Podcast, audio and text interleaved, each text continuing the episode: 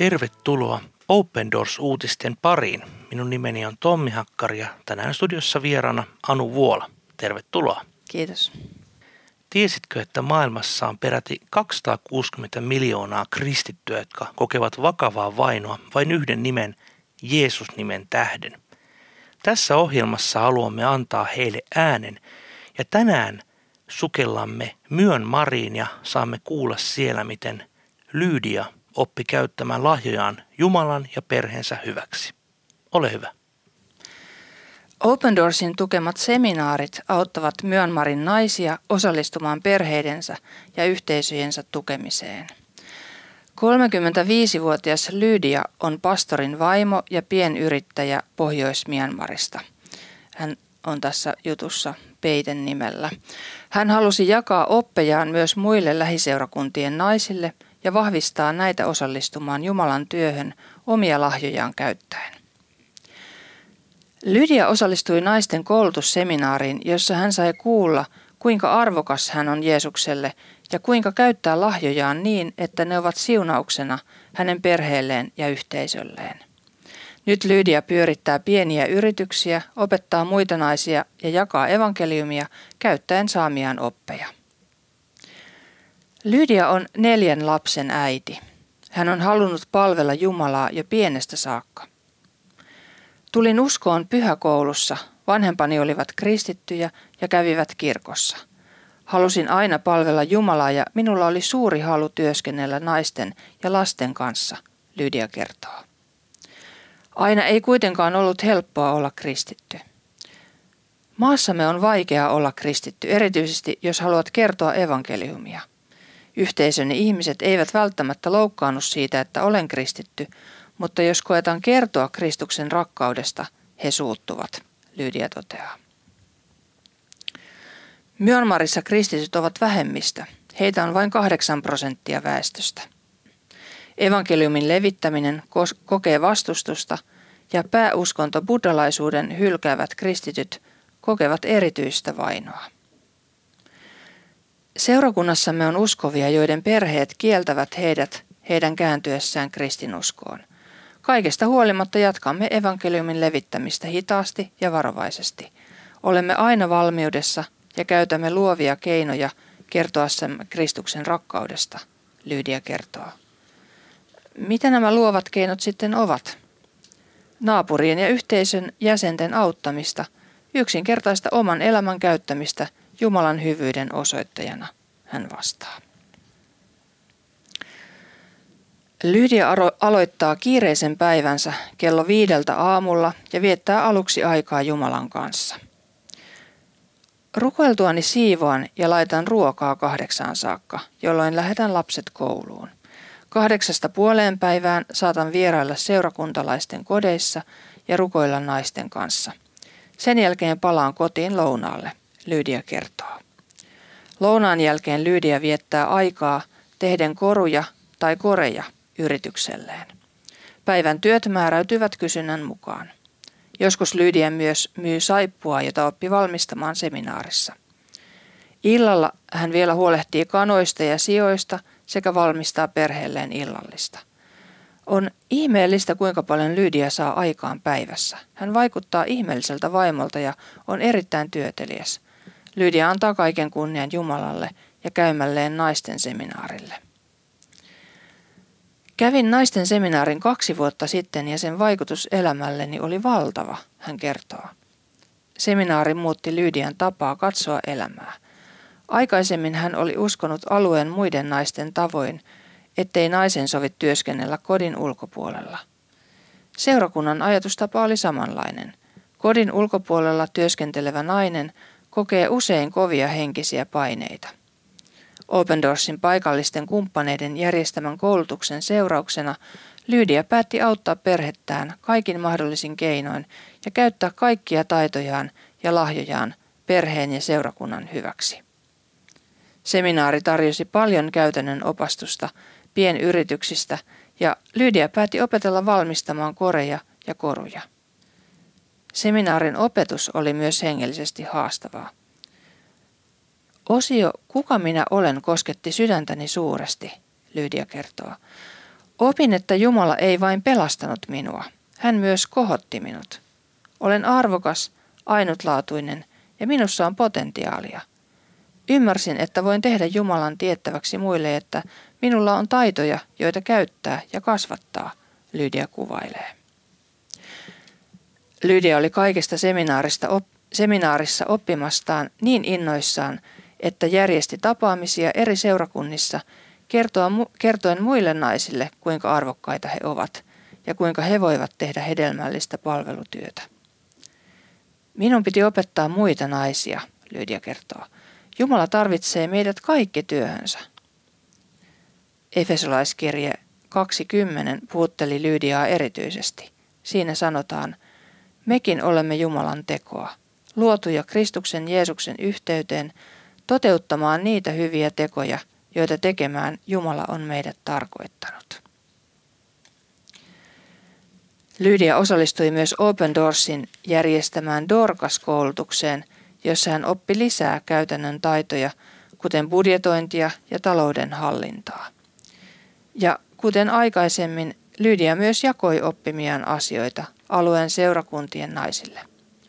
Rukousten ja taloudellisen tuen ansiosta Lydian kaltaiset naiset pääsevät mukaan naisten seminaareihin, joissa heitä opastetaan Jumalan sanan kautta voimistamaan yhteisöjään.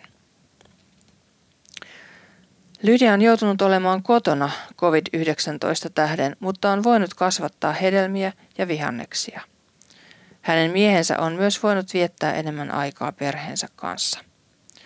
Yhteydenpito seurakuntaan hoidetaan puhelimitse ja myös seurakuntalaisista, joilla ei ole puhelinta, huolehditaan. Kerran viikossa Lydia käy miehensä kanssa kotien edustoilla rukoilemassa.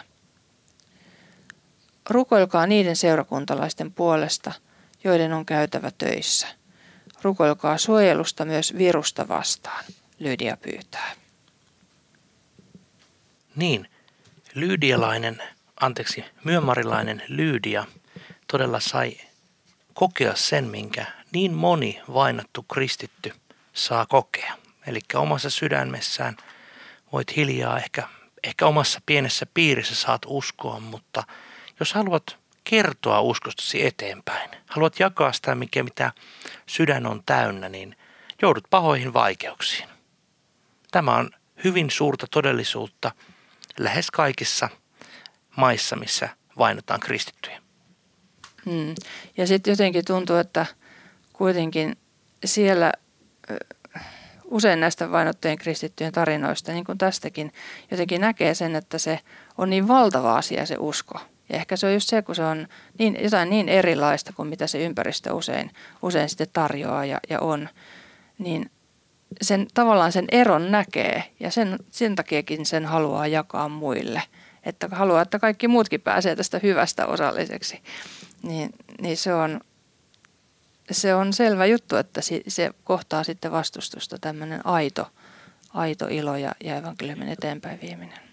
Ja sitten hän sanoo, että tässähän on ihan hyvä opetus meille kaikille suomalaisillekin, että no, minun keinoina on esimerkiksi auttaa naapuria, olla ystävällinen ja tavallaan rakkauden teoin pyrkiä välittämään evankeliumia ja sitten, sitten myöskin sopivassa vaiheessa myöskin todistaa uskostaan, että missä tämä kaikki ilo ja apu kumpuaa. Se on, se on varmasti hyväksi havaittu ja toimiva keino ihan ympäri maailmaa ja tämän meille Lyydia varmasti voi opettaa. Lyydia kuvaa päivänsä arkea tässä artikkelissa hyvinkin kiinnostavasti. Tosi tiivis vai mitä? Mm, kyllä, pitkä päivä. Alkaa viideltä aamulla. Viideltä, Viideltä aamulla herätään rukoilemaan, laittamaan ruokaa, sitten eh, siivotaan, hoidetaan lapsia ja mennään vielä töihinkin sen jälkeen, että hyvin, hyvin tota niin, niin, työtelijäitä kyllä eh, tai työtelijäs, työn täyteinen päivä tässä on, mutta hän sanoi kuitenkin, että kaikki kunnia tästä Jumalalle. Mm, joo, ja tämä, tässä muuten menee ehkä vähän ohi tämä, että kahdeksasta puoleen päivään saatan vierailla seurakuntalaisten kodissa ja rukoilla naisten kanssa. Että et, tämä rukousta tässä päivässä on, voi olla montakin tuntia. Kyllä. Se on aika koskettava juttu myös. Joo. Ja meille varsinkin Suomessa, missä tämä tasa-arvo on, on jo huomattavasti pidemmällä kuin Myönmarissa, mikä on loistava asia, niin tämä näkökulma pani silmääni, että nainen ei oikein saisi työskennellä kodin ulkopuolella. Että, ja jopa seurakunnissa on hieman tällaista ajattelua. Ja, ja, ja tämän Open Doorsin järjestämän seminaarin opein sitten Lyydia on alkanut työskennellä ja pystyy tarjoamaan sitä hyvää sitten laajemmalle joukolle ja voimaannuttaa naisia ympärillään. Mm, joo, ja just se, mihin, mihin kaikki se tässä näyttää niin perustuvaan, on se, että, että hän niin kuin ymmärtää, että hän ei ole vain pelastettu, vaan hän myös on niin kuin arvokas ihan kaikki ne lahjoineet. Että se koko hänen elämänsä on, on Jumalalle tärkeä ja sillä tavalla siitä voi olla sitten muillekin iloa. Että hän on ihan, tämäkin on sellainen asia, joka ihan pätee ihan kaikkialla ihan täällä meillä Suomessakin. Että kun kaikki kristityt ymmärtäisivät, että, että ei ole kyse vain niin siitä hengellisestä suhteesta Jumalan kanssa, vaan Jumala haluaa, että me eletään täällä ihan täyspainosta elämää ja, ja sillä tavalla palve, palvellaan muita, muita ja kerrotaan sitten myös evankeliumia eteenpäin. Niin sehän on ihan hirveän niin kuin iso määrä ihmisiä, jos kaikki naiset siitä lasketaan pois tästä tehtävästä, niin, Kyllä. niin tota, on paljon suurempi potentiaali käytössä, kun naisetkin on mukana. Ja tämä sanoma, että olet arvokas juuri tuollaisena kuin olet ja että Jumala on sinut luonut, niin siihen voi sanoa vain, että aamen. Jotenkin tästä koko kertomuksesta tulee mieleen ehkä jotkut semmoiset mm, tarinat, mitä olen kuullut historiasta, että tavallaan saadaan uutta tietoa vaikkapa miten maanviljelystä edistetään tai miten, miten asioita viedään eteenpäin. Ja tässä seurakunta on ollut aivan kärkijoukoissa. Jotenkin haluaisin toivoa, että nykyisinkin seurakunta saisi olla kärkijoukoissa kertomassa ihmisille tätä hyvää sanomaa. Usein kun keskustelen vainottujen kristittyjen kanssa ja luen heidän kertomuksiaan, niin keskimmäinen tai merkittävin pyyntö on, että rukoilkaa meidän puolesta ja niinpä mekin tässä ohjelmassa pyydämme sinuakin hyvä kuulija hiljentymään rukoukseen. Rakas vapahtaja, näet todella vainotut kristyt aivan erityisesti näet Lyydian Myönmarissa ja kaikki ne ystävät, jotka ovat hänen kääntymisensä kautta saaneet kuulla evankeliumin. Kiitetään siitä, että tämä evankeliumi saa levitä myös Myönmarissa niin kuin kaikkialla maailmassa. Rukoillaan myös, että tämä sama evankeliumi ja ilosanoma saisi vaikuttaa myös Suomessa meidän kaikkien kuulijoiden sydämessä tällä hetkellä ja myöskin, että tämä sama hyvä sanoma voisi mennä eteenpäin myös Suomessa. Tätä rukoillaan Jeesuksen nimessä. Tässä alkavat pian olla tämänkertaiset Open Doors-uutiset. Tiesithän, että voit tilata ilmaisen Open Doors-lehden osoitteesta opendoors.fi kautta liity. Sieltä saat lisää arvokasta tietoa. Kuulemiin.